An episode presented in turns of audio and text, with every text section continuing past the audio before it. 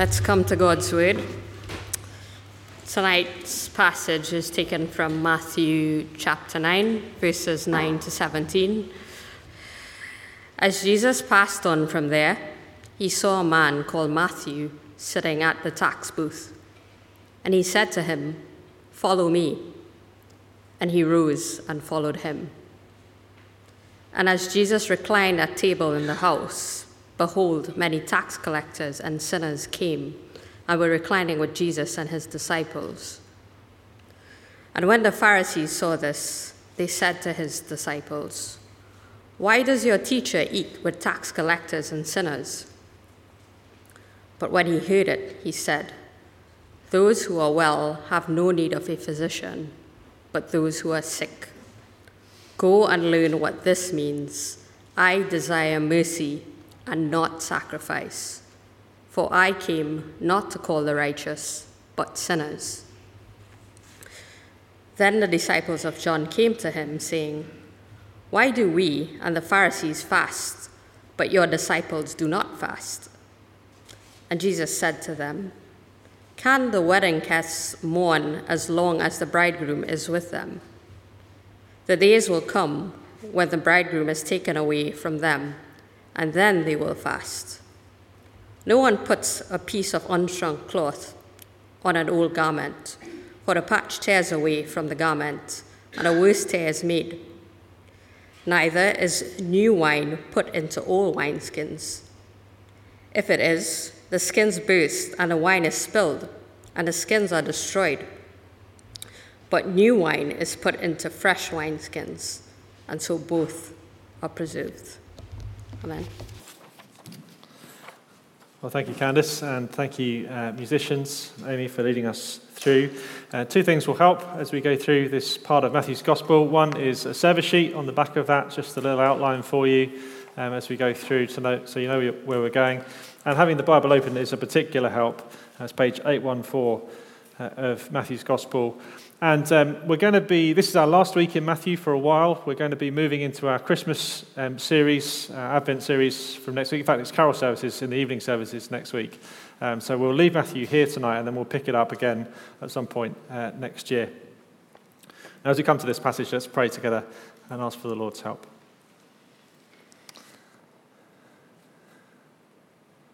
Our Father, um, in Peter's letter, he prays that we might grow in the grace and knowledge of our Lord Jesus Christ. And we pray that that would be true uh, for us tonight, that we might grow in the knowledge of Jesus, that we might understand him, we might know him, and we might experience afresh his grace uh, towards us. Help us, we pray, by your Spirit. In Jesus' name. Amen. Amen. Well, um, Liam, if you want to stick up that slide, thank you. Uh, now, if you remember two weeks ago, uh, we, I know it's a struggle for most of us, by the way. Two weeks ago, uh, we showed you this slide, which is also on the back of the handout. And that shows for you the carefully arranged uh, structure of chapter eight, chapters 8 to 10 of Matthew's Gospel. There are three groups of three astonishing miracles of power that show Jesus as heaven's king, as the Messiah. And they're kind of like a show home for the kingdom of heaven. They give you an early glimpse in advance of what Jesus' kingdom will look like in the future when it comes in its fullness, when Jesus returns. If you like, each of these miracles is a different room in the show home. You go in and you look around and you see there an aspect of the brokenness of this world which will be fixed when Jesus returns. It's really amazing stuff amazing power and authority to heal and to save. But you can see, too, just interspersed uh, between these great miracles are sections about discipleship, about following Jesus in this life and, and what it will be like. And the reason for that is that though the kingdom is available to us to enter now by faith in Jesus, it's not yet come in its fullness. It will one day. Then everything broken will be fixed, everything wrong set right. But that's not yet. In the meantime, our expectations as disciples of Jesus need to be set rightly. This powerful and wonderful God man, Jesus Christ, is calling us to follow him and he's also showing us what following him will be like. So, two weeks ago, we asked this question What can you expect if you follow Jesus Christ? What can you expect if you choose to follow Jesus? Now, the answer we found in Matthew chapter 8 was that it will be painful. There is a cost in this life to following Jesus. He calls us to an uncomfortable life, a life of sacrifice. We'll need to leave stuff behind to follow him. He'll have to have our highest allegiance, even over that of those whom we love the most. Follow me, it will be painful, said Jesus. But we said then that the cost of following him is not the only thing that Jesus says about what following him is like. And tonight we're going to hear Jesus say something different. He's going to say this Follow me, it will be joyful. Follow me, it will be joyful. Thank you. You can take the slide down now. Thank you. Now, there are three scenes in our passage. Um, the first two are kind of blended together, and then there's a third scene. Uh, so let's turn to scene one. This is verses 9 to 13. Uh, Jesus calls those who know they are sick with sin to follow him. Now, from the first century, this gospel, uh, this account of Jesus' life, it's been attributed to the disciple called Matthew. Um, all of the early church witnesses uh, say that he wrote uh, this account. And here we find him writing himself into the story. Jesus is in Capernaum, it's a fishing town on the edge of the Sea of Galilee. And Jesus there has done many, many miracles. It's where his other disciples, Peter and Andrew and James and John, are from. It's a fishing town.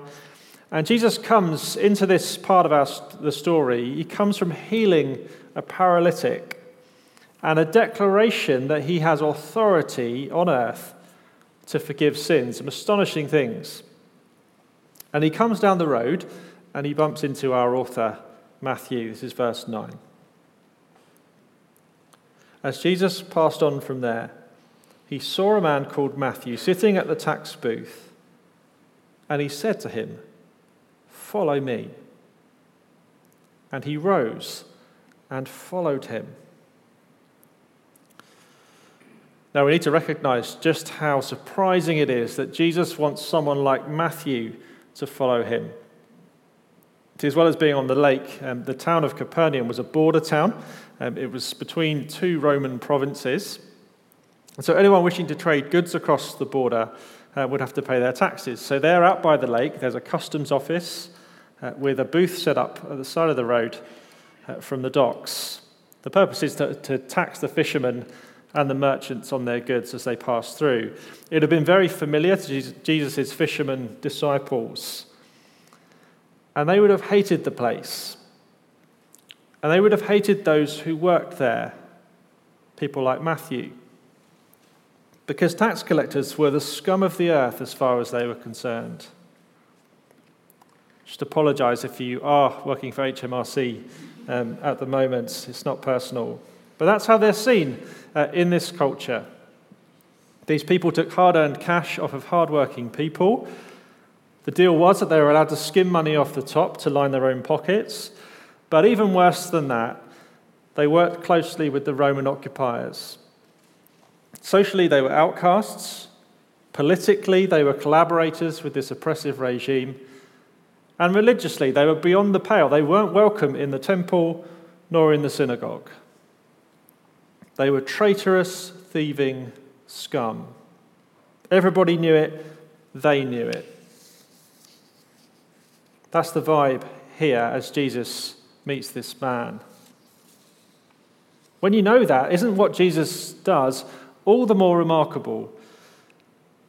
What's he doing asking someone like Matthew to follow him? I mean, surely not Jesus. You don't want someone like him. But he walks along the road and he sees Matthew sitting at his tax booth in the middle of the day and he speaks to him. Just two words Follow me.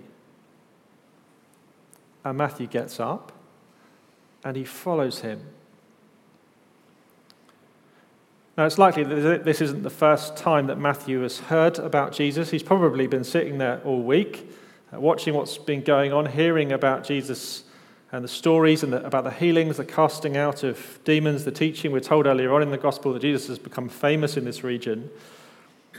When Jesus calls him, though, there is no hesitation, is there? His response is immediate. He's almost reckless in abandoning his previous way of life. He just walks away from it all to follow Jesus. Matthew was probably pretty wealthy, tax collector, you're pretty uh, good way to get rich quick. He's making a financial sacrifice to follow Jesus. But at the same time, being in his line of work, wasn't pleasant. He's been rejected and spat upon by his own people because of his job. Every day he would have got abuse from his neighbors who hate him. He has to live with that. But now he's seen and heard about Jesus, and Jesus offers him a chance at a new life, a fresh start.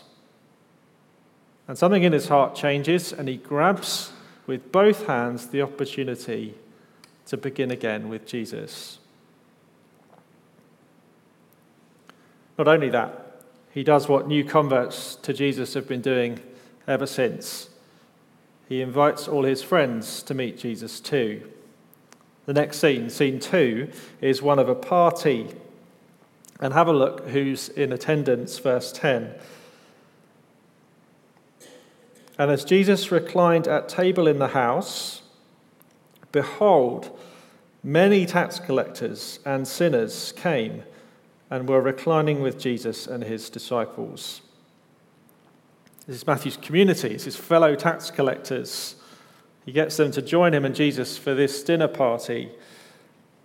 And also those referred to as sinners. These are the sort of morally kind of corrupt, irreligious people, people who live their lives without reference to God or to his words. These are the people, to use an old term, who are the undesirables they're those on the outside of respectable society.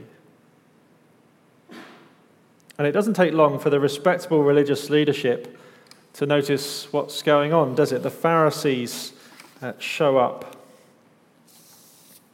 Pharisees are outraged. Outraged that a rabbi like Jesus would even talk to folk like this, let alone enter their house, let alone have a meal with them. It is scandalous behavior.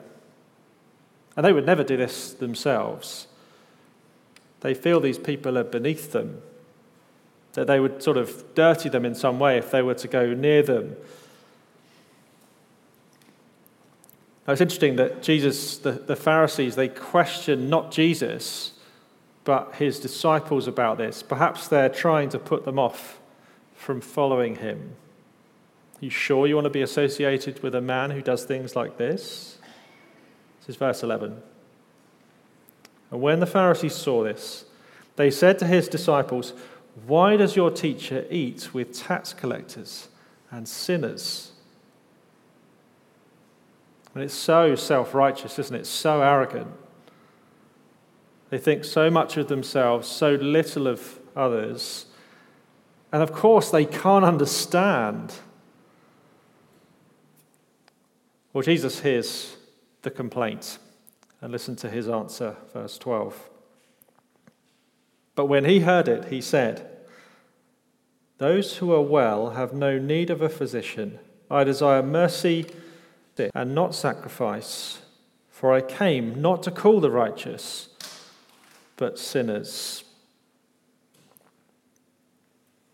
Jesus is with these people because they're sick, and he is the doctor that they need to cure them. And what is their sickness?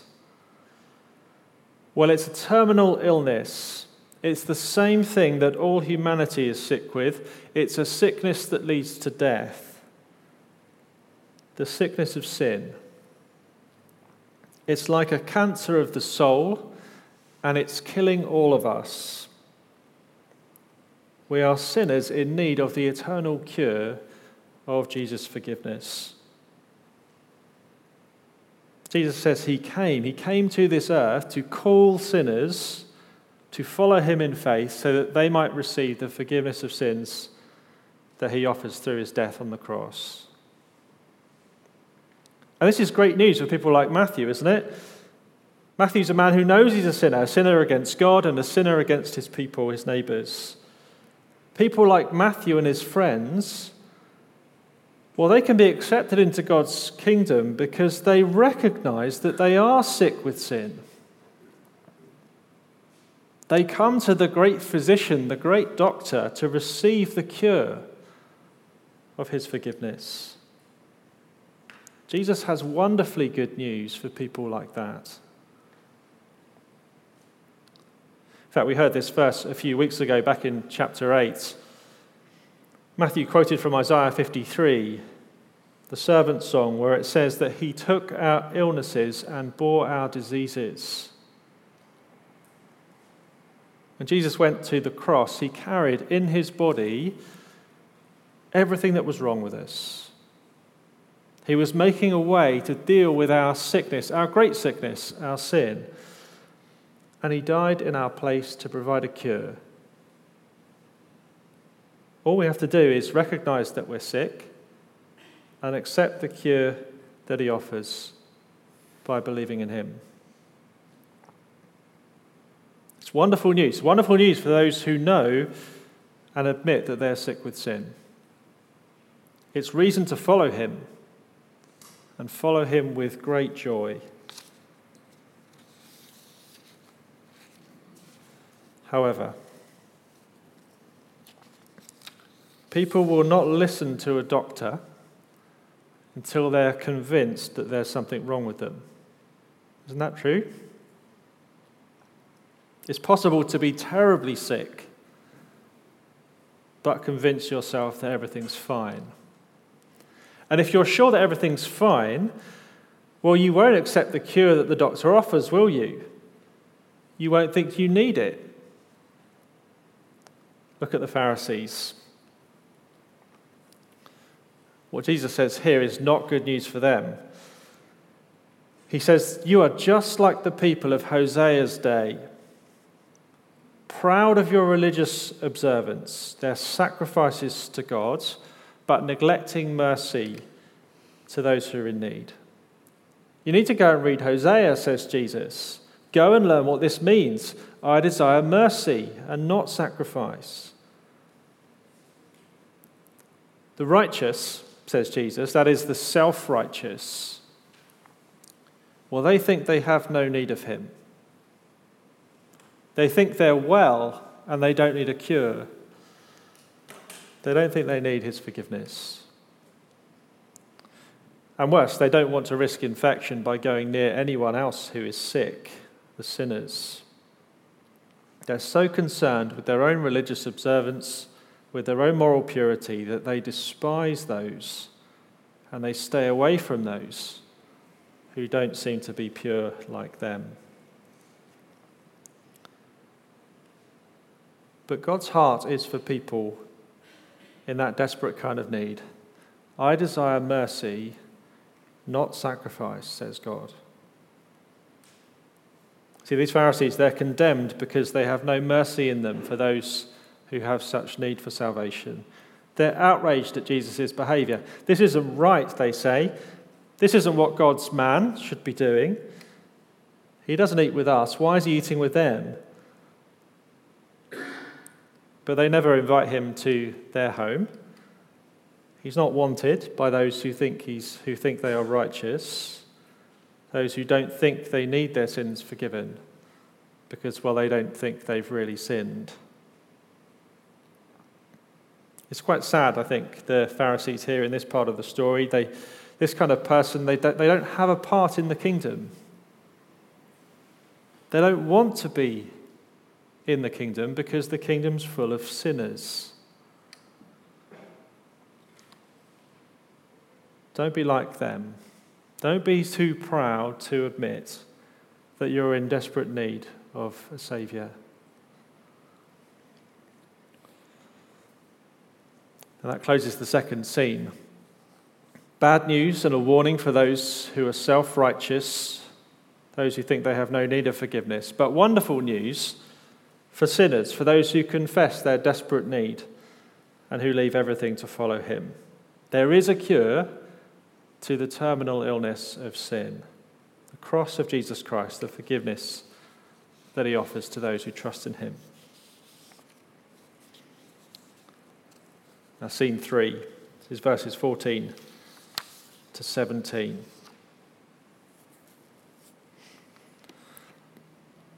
Then the disciples of John came to him, saying, Why do we and the Pharisees fast, but your disciples do not fast? And Jesus said to them, Can the wedding guests mourn as long as the bridegroom is with them? The days will come when the bridegroom is taken away from them, and then they will fast. No one puts a piece of unshrunk cloth on an old garment, for the patch tears away from the garment, and a worse tear is made.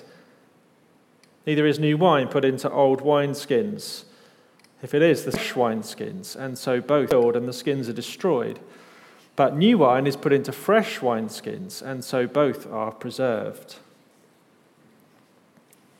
Now, what's going on here? It's a little confusing um, when you first read it, so let's just take it uh, bit by bit. Verse 14, first of all. We read in verse 14 that some disciples of John, that's John the Baptist, uh, they seek out Jesus and they ask him about fasting. Now, in the Old Testament law, um, there was only one fast that was required, uh, and that was on the Day of Atonement, just one day a year. But by the time of Jesus' day, by the time Matthew writes his gospel, Fasting had become something done by pious Jews on a weekly basis. And one report that I read uh, said that uh, on Mondays and Thursdays each week they would fast. So it's become a regular thing. And actually, we know from chapter 6, we heard about fasting in chapter 6. Do you remember the Sermon on the Mount? We heard there that the religious folk of Jesus' day, they made a big public spectacle out of their fasting.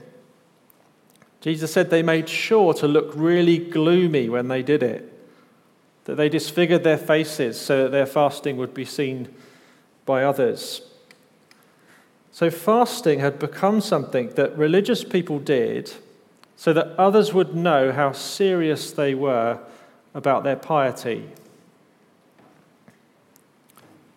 The more miserable they were, the more holy they were. That's the equation. And I wonder if you've ever heard sentiment like that expressed, where holiness is equated with sort of somber seriousness. The more you think about it, the more you can think, well, actually, there are lots of church traditions that seem to kind of suck the joy out of Christian worship, aren't there? And maybe we too can start to do that as well. We can think that uh, I need to be really serious all the time in order to make sure that I'm keeping uh, on the right line. I wonder if you've ever slipped into that kind of attitude. It's been noted that Jesus' disciples aren't like that. They stand out. These other guys, they fast from food a lot, and the Pharisees do too, but Jesus' disciples don't. Why is that, they say? Implied in the question is an accusation, I think, that Jesus is not serious enough about sin or is indifferent when it comes to matter of holiness. After all, he goes to parties with sinners, doesn't he? He's too joyful to be a serious religious heavyweight. This topic will come up again in chapter 11. You can read that uh, later on. Anyway, Jesus answers their question with a question of his own, as he often does. Can the wedding guests mourn as long as the bridegroom is with them? Things are different for my disciples, he explains. He says, My disciples, they're not at a funeral, they're at a wedding. They don't display somber misery. No, they're overjoyed because they're with me, the bridegroom. Jesus is saying here that he has come as the Messiah. And his coming is like that of a bridegroom come to a wedding feast. That's just too good to react to with fasting, isn't it? You don't fast at a wedding, you feast. That's what's appropriate here. Now, calling himself the bridegroom, Jesus is picking up on Old Testament language, places like Hosea, I think he has in mind, where God has described himself as the husband of his people. Jesus, the Son of God, is the one who has committed himself in covenant love to his people. And he's come to earth, he's here. And that's cause for great joy.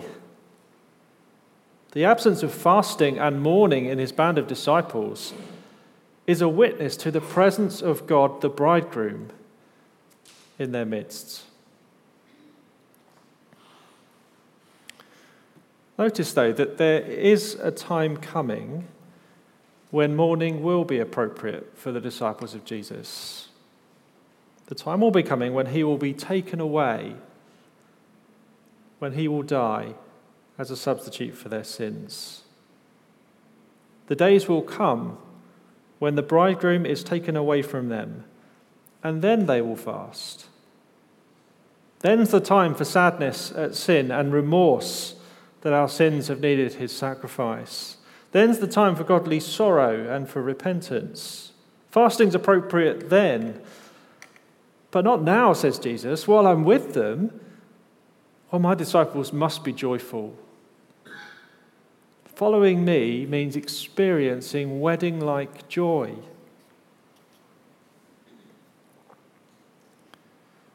And then we get these two pictures.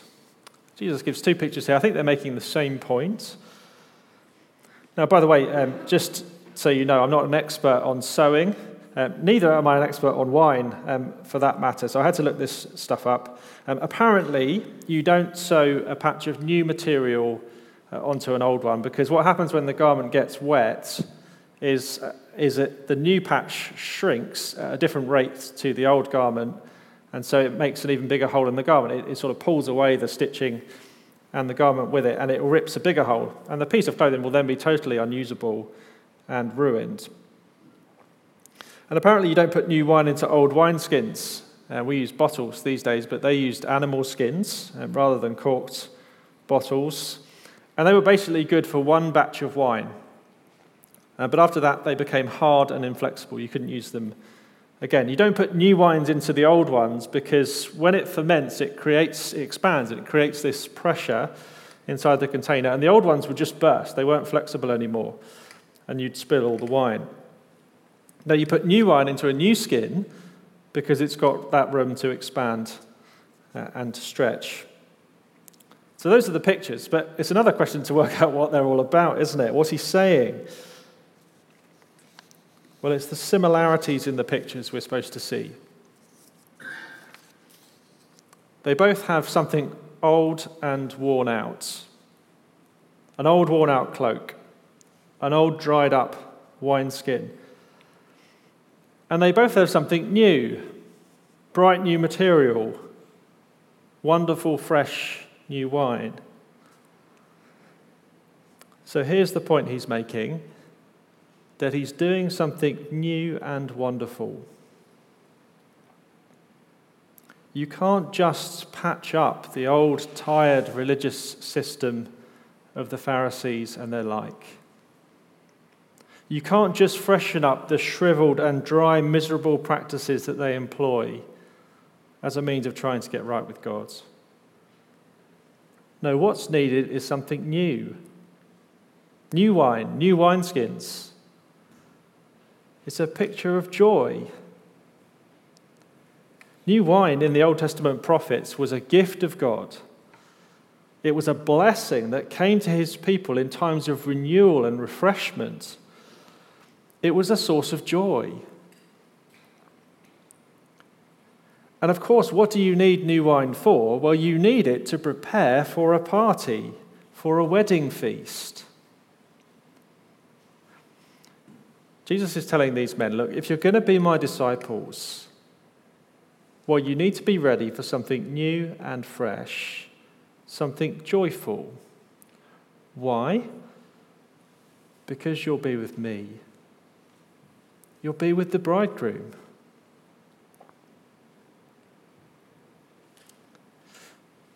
We began by asking the question that we asked a few weeks ago What can you expect if you choose to follow Jesus?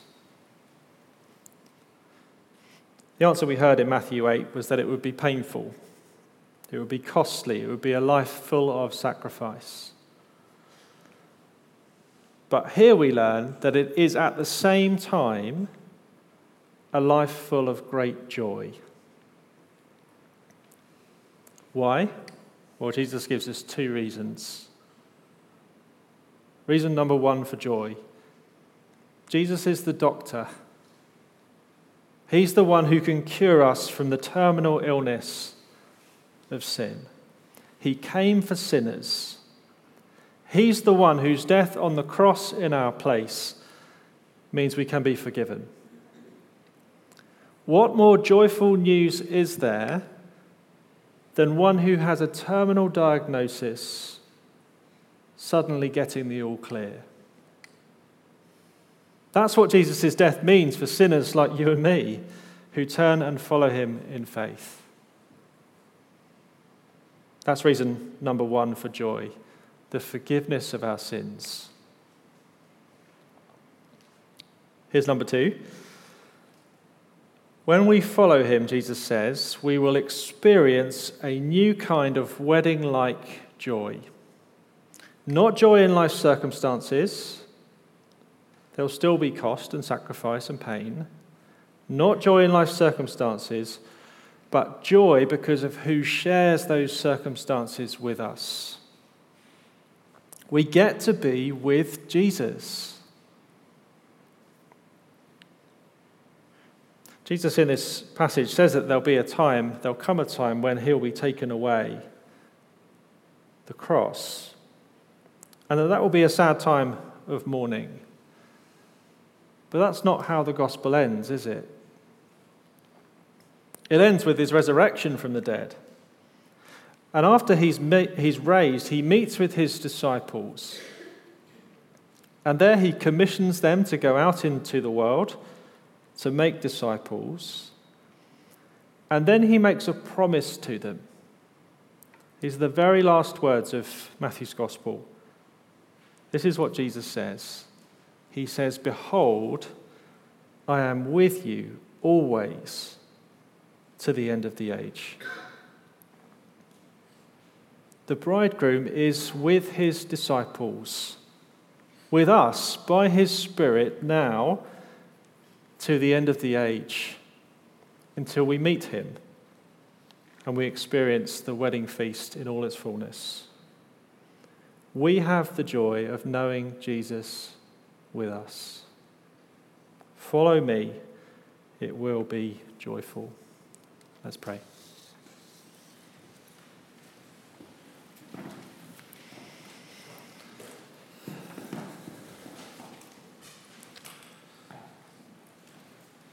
Our Father, we thank you for sending your Son, Jesus Christ.